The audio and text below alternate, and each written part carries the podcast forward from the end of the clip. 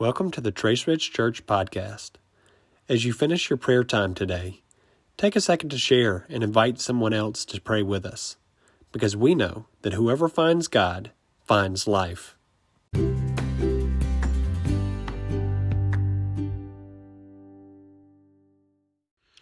Today's prayer is inspired by Judges chapter 6, verses 30 through 31. Then the men of the city said to Joash, Bring out your son, that he may die. For he has torn down the altar of Baal, and indeed he has cut down the Asherah which was beside it. But Joash said to all who stood against him, Will you contend for Baal, or will you deliver him?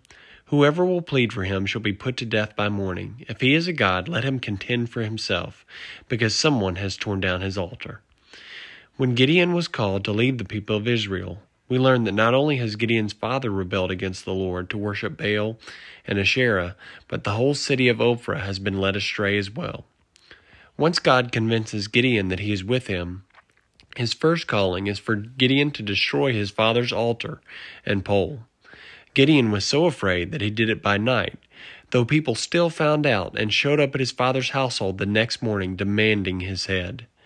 Joash, Gideon's father, responds singularly despite the fact that this challenge from Gideon was not only against Baal, but also would have been a major slight to his father. Joash puts the pause on for everyone. He senses that Gideon did not act alone. Perhaps knowing how afraid he typically was, Gideon's bravery to stand up to his father was a miracle in itself. Or perhaps some part of him knew that he was lost, but instead of also calling for the discipline to his son, he rushes to his defense and away from the defense of Baal. Truly, he responds with humility when he is called out by this event, and as a man with obvious leadership, submits to the leadership of his son and the one calling his son.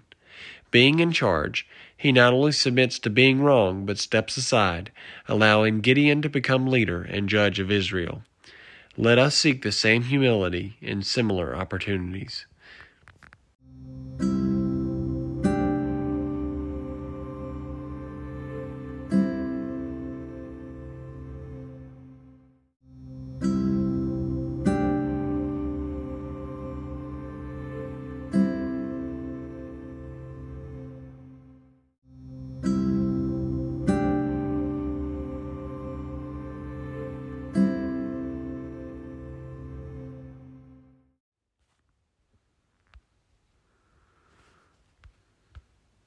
Lord, humility is difficult.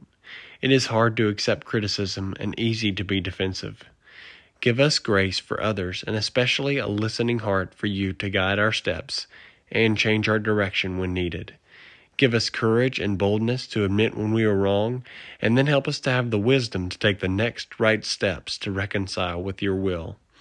Let us have a heart that can listen to criticism from anyone, and don't let us be too proud to miss your guidance. Motivate us to pay the cost of making things right when we do admit we are in the wrong. Of course, helping us stay out of the wrong would be great too. Amen.